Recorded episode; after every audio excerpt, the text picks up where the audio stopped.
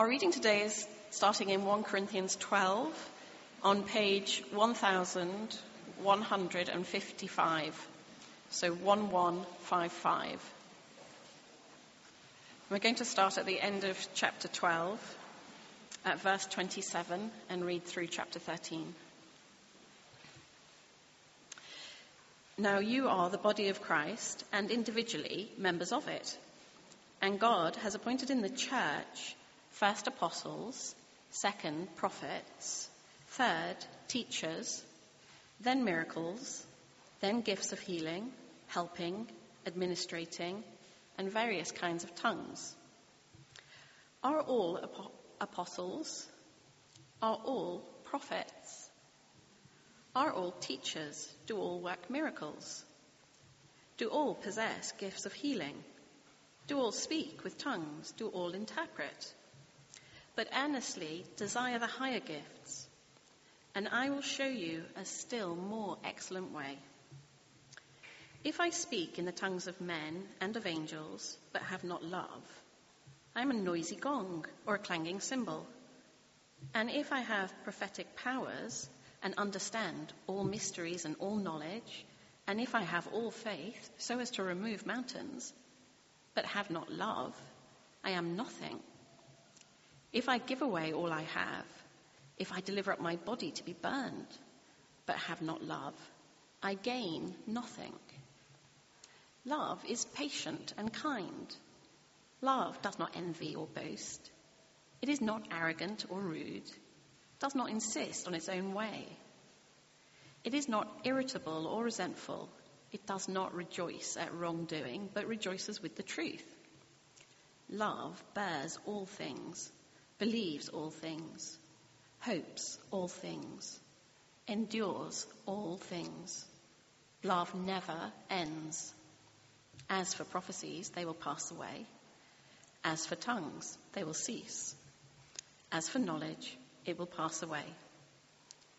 For we know in part, and we prophesy in part. But when the perfect comes, the partial will pass away. When I was a child, I spoke like a child. I thought like a child. I reasoned like a child.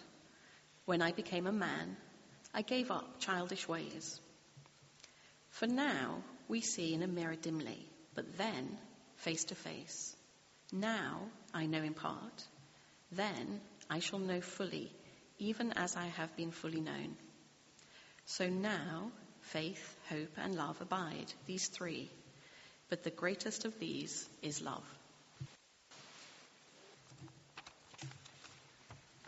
Helen, thanks very much indeed for reading. Please do keep 1 Corinthians 13 open. And why don't we pray as we start? Let's pray together.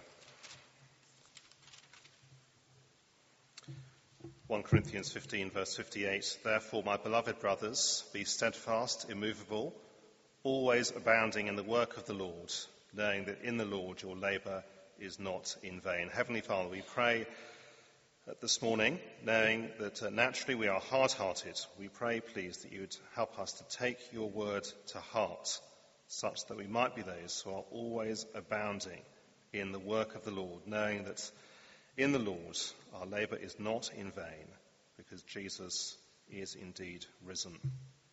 And we ask it in his name. Amen. Well, perhaps like me, you've had the experience of a DIY project that went wrong. And, well, Ben obviously hasn't, since he only has two screwdrivers. But, uh, uh, and, and the more you try to fix it, actually, the more wrong it went. And it became clear after much angst and frustration that actually the only solution was to start again and go back to ground zero, so to speak. Or perhaps you've had uh, the experience of an electronic device that went wrong and you downloaded all the updates and that didn't work. You called uh, the techies, which in our family means getting a teenager in, and that didn't work either. And you know the only option at that point is to press the reset button and go back to ground zero and start all over again from scratch. And that is really what the apostle Paul is doing here in 1 Corinthians chapter 13. He is saying, let's press the reset button. Let's start again from scratch. and think again together what is essential to church and go back to the foundations and build a new structure from scratch, from the ground, going upwards. Because the church in Corinth was following what we might call the way of gifts. We saw that last week, where impressive, upfront spiritual gifts and the gift of tongues in particular were regarded as the hallmark of spiritual maturity. The way of gifts asks questions such as what gifts have I got? How can I uh, get to use them?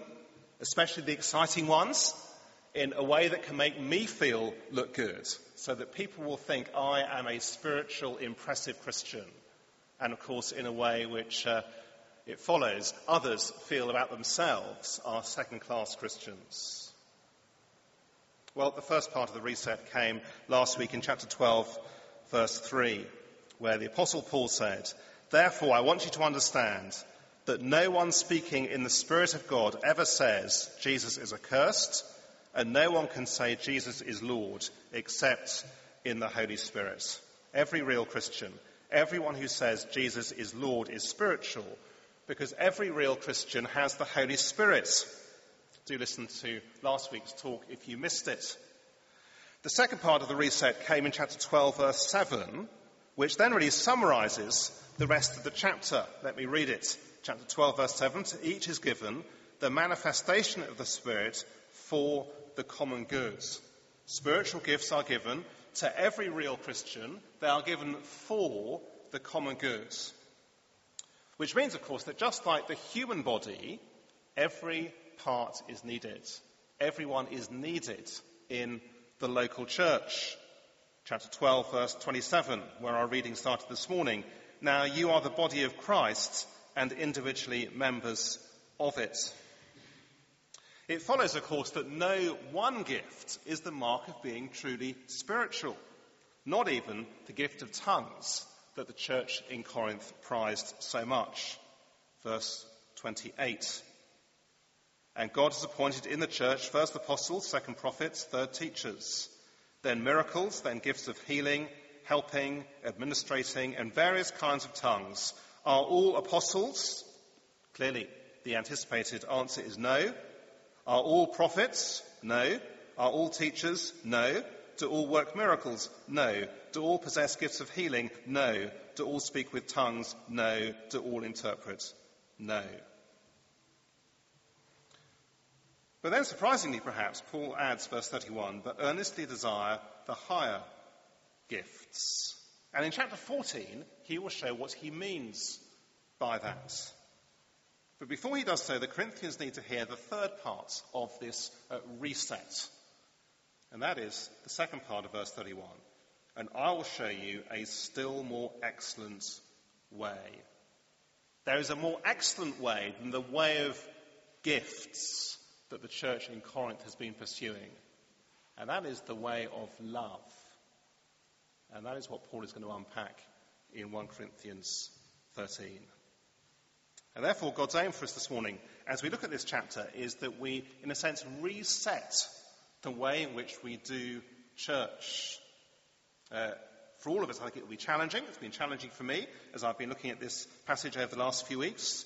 But I think as well we're going to see how wonderfully attractive the, the picture, the portrait is of church that the Apostle Paul paints for us. Uh, perhaps especially, and I, I know there are some of us, perhaps especially those of us who in the past we've had bad experiences of church and we're still wary of getting involved in church. We find this, uh, this picture of the church as a body that Paul portrays threatening. And I hope actually we'll find it is a very attractive picture of church. So you'll see there's an outline on the back of the service sheet. First of all, love is essential, verses 1 to 3. Now, it's been hard to find anyone who has a kind word to say about the England football team having been knocked out by Iceland on Monday evening. I think everyone's been scratching around their family trees to see if they have any Welsh blood in them at all. I have none, I'm disappointed to say. You can have all the gifts, all the skills, all the talent, all the training. You can be paid a fortune. But if you cannot score goals, you are nothing. And that is precisely what the Apostle Paul says here. Chapter 13, verse 1. If I speak in the tongues of men and of angels, but have not love, I am a noisy gang or a clang, clanging, a noisy gong or a clanging cymbal. Perhaps this is how the uh, Corinthians describe the gift of tongues as the language of angels. It sounds wonderfully spiritual. But without love, says Paul, your worship is like a noisy gong or a clanging cymbal. The kind of instruments that would have been used in pagan worship. You're just pagan. You're just behaving like the world. Or verse 2, if I have prophetic powers. Well, you say that sounds pretty good, being able to understand the mind of God. And if I have faith that can move mountains, that prays and acts and sees God at work in the world, well, you say that sounds pretty good. And verse 3, if, uh, if I'm generous beyond what most would ever contemplate, even if I die a martyr's death, is that not impressive? Well, without love, says Paul, I gain nothing. I'm hollow and empty. Perhaps like a mirage in a desert, which is full of promise, but actually there's nothing there. Completely nothing. You see here the Christians in, in Corinth. Look at our gifts, they say. Look at our church. We're really something. And Paul says, but there's no love. Which means that actually your gifts are nothing. But also, did you notice how he says in verses 1 to 3, not just that your gifts are nothing, but actually that you are nothing? Is that not a shocking thing to hear? I think it's hard to get our uh, heads around it, really. So uh, just uh, keep a finger in chapter 13 and turn back to chapter 1. And let's just remind ourselves how the Apostle Paul started this letter. Chapter 1, page 1146.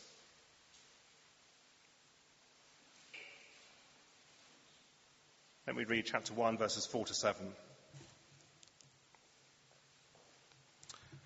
I give thanks to my God always for you, because of the grace of God that was given you in Christ Jesus, that in every way you were enriched in him in all speech and in all knowledge even as the testimony about Christ was confirmed among you, so that you are not lacking in any spiritual gift as you wait for the revealing of our Lord Jesus Christ. Well, it sounds wonderful, doesn't it? Enriched in all speech and in all knowledge, yes, even the gift of tongues, not lacking any spiritual gift, verse 7. But chapter 13, they are nothing because those gifts are not being exercised in love, perhaps uh, like an entry for the Eurovision Song Contest. And all they get is a bunch of zeros. Null point is what Paul is saying they get for their church meetings. Well, let's change it a bit, we, for our situation. What Paul is saying is that I could, preach, I could preach brilliant sermons, I could lead outstanding Bible studies, I could know my Bible from cover to cover, I could give uh, confident answers to tricky questions, and yet without love, I am nothing. Now, don't get Paul wrong, he's not depreciating spiritual gifts, but notice that he refuses to recognize any positive assessment of them unless the gift is discharged with love. Now, of course, this is not, is it, how things work in the rest of life. So just think of school or think of work or university. In the rest of life, you can be brilliant, and that's all that matters.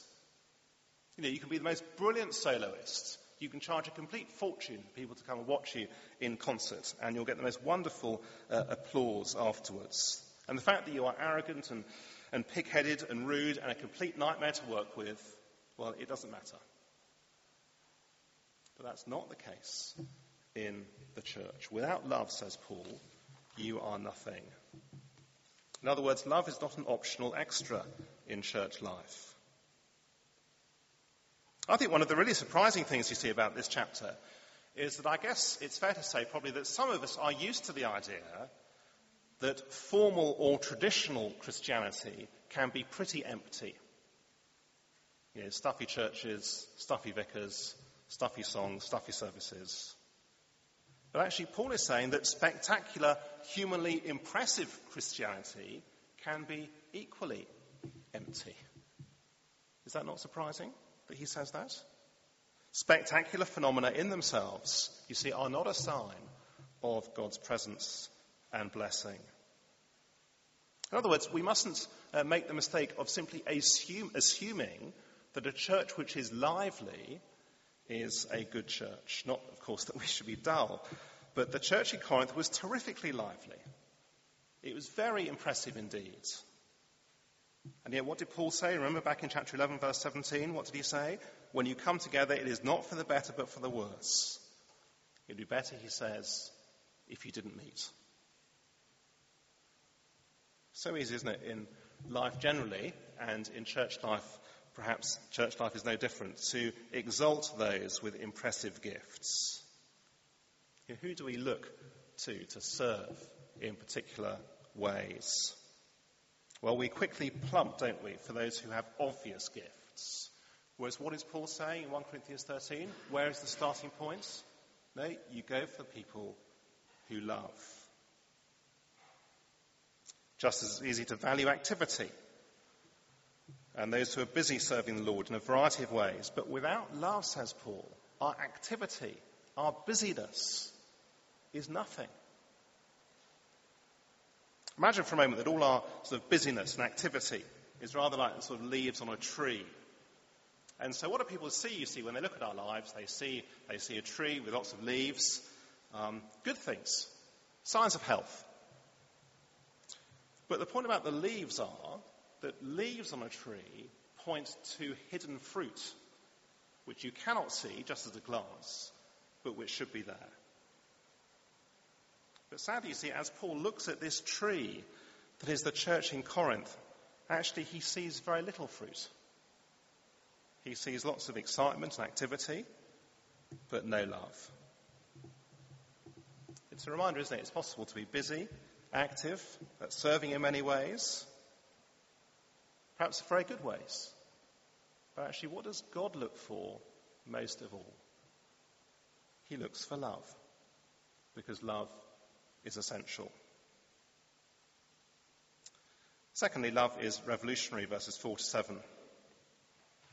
Now, one of the most important questions we should ask when we're reading the Bible is what did this passage mean to the original listeners? I hope, I hope you're in the habit of asking that question. Do you ask that question?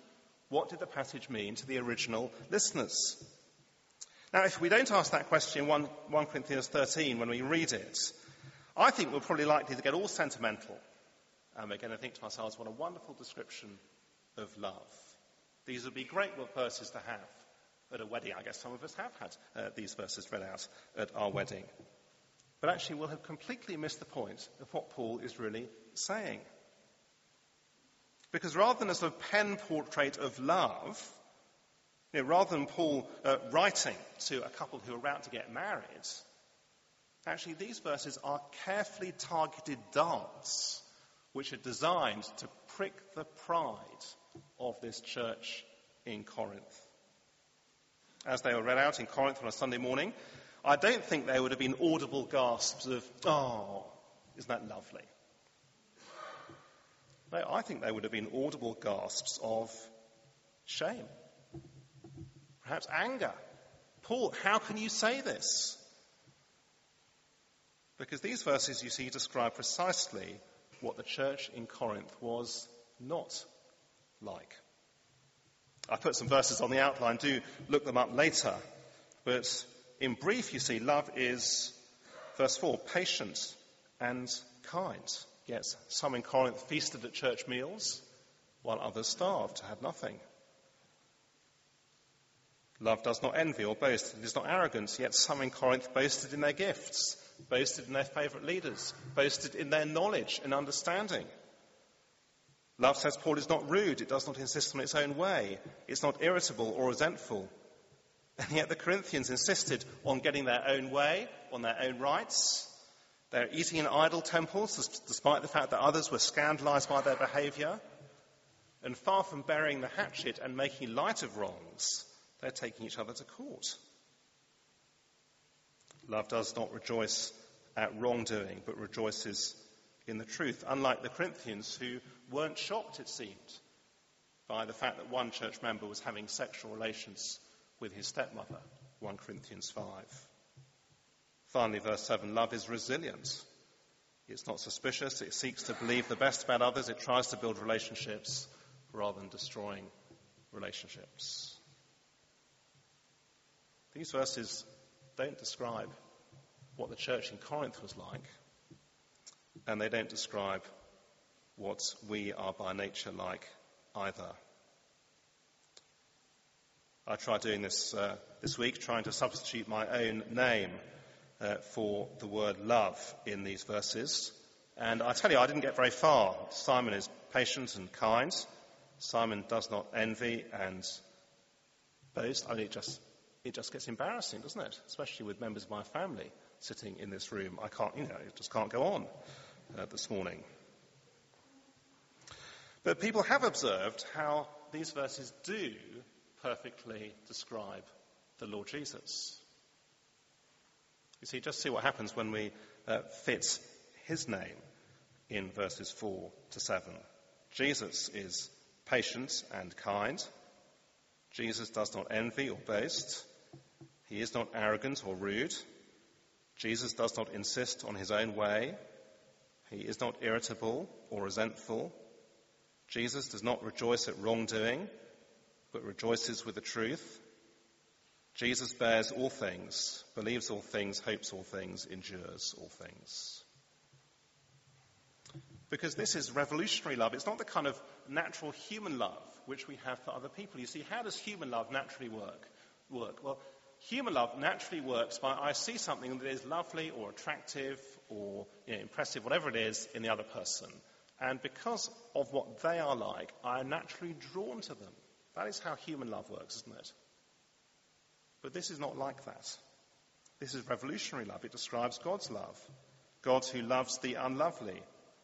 John chapter 3 verse 16, Jesus says, For God so loved the world that he gave his only son, that whoever believes in him should not perish but have eternal life.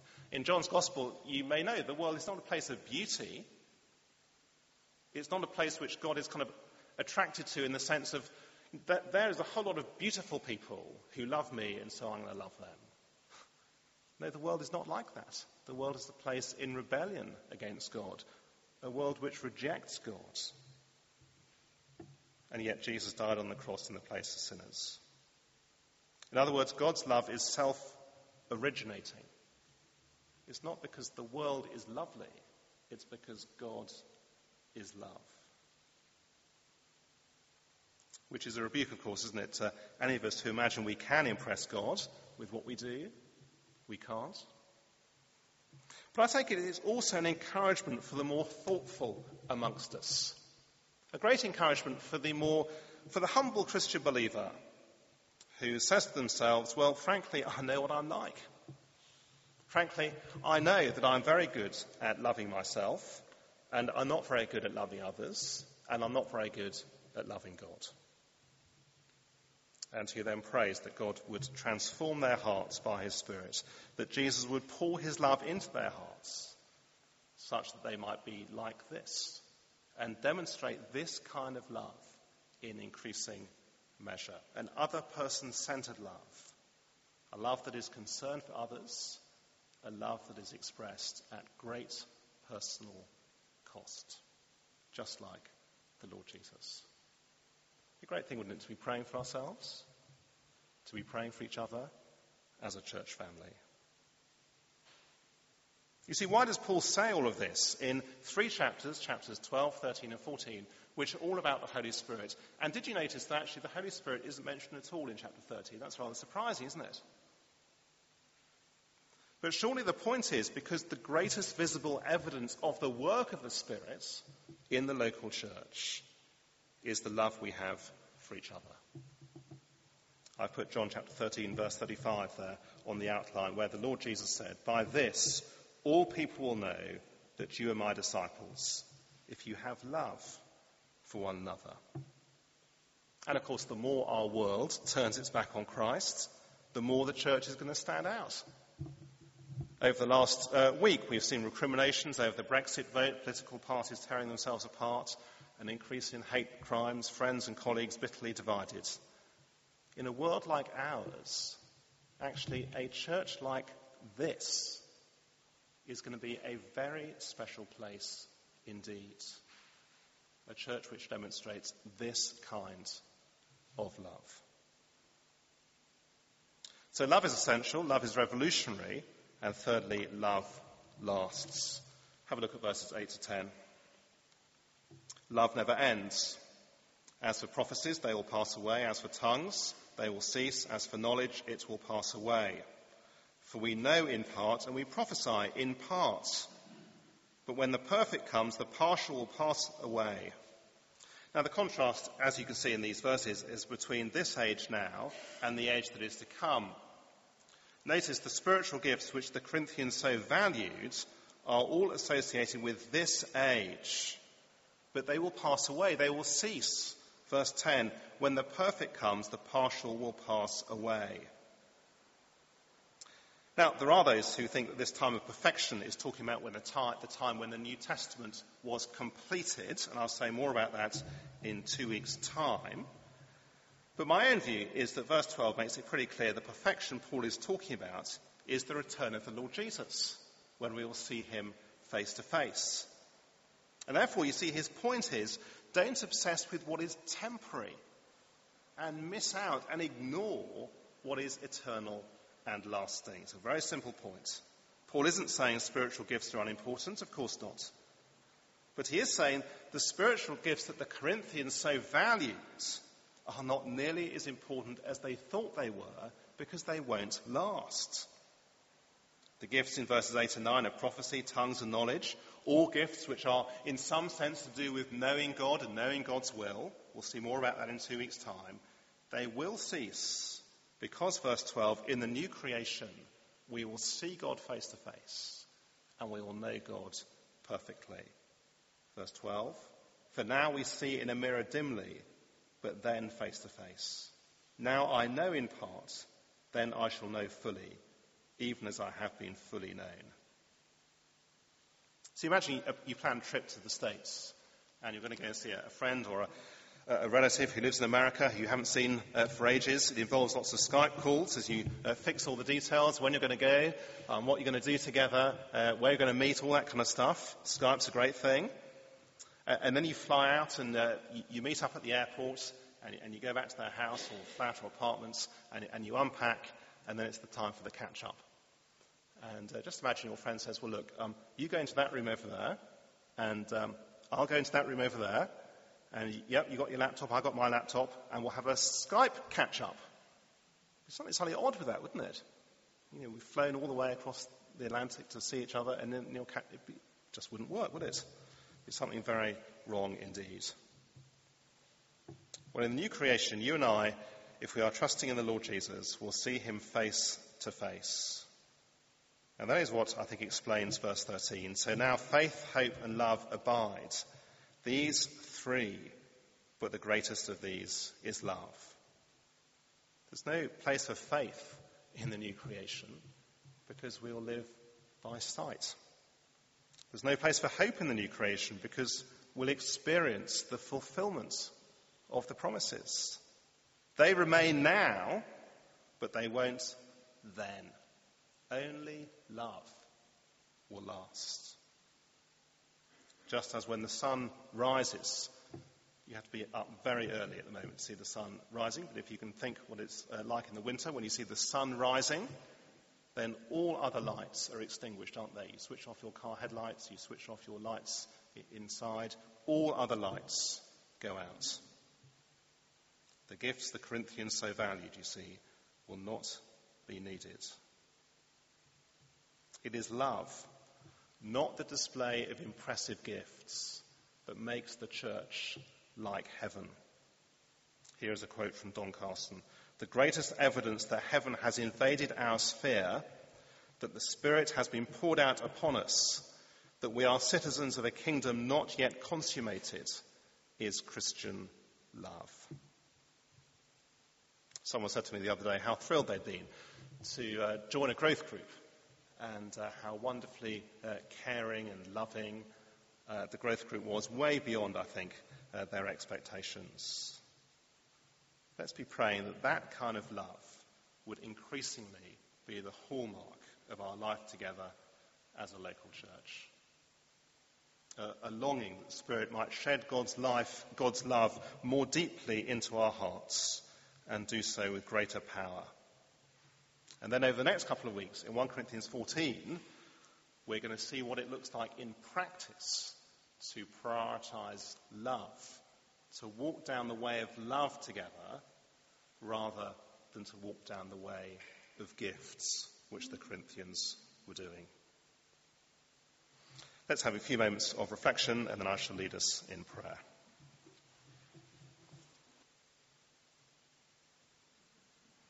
Love is patient and kind. Love does not envy or boast.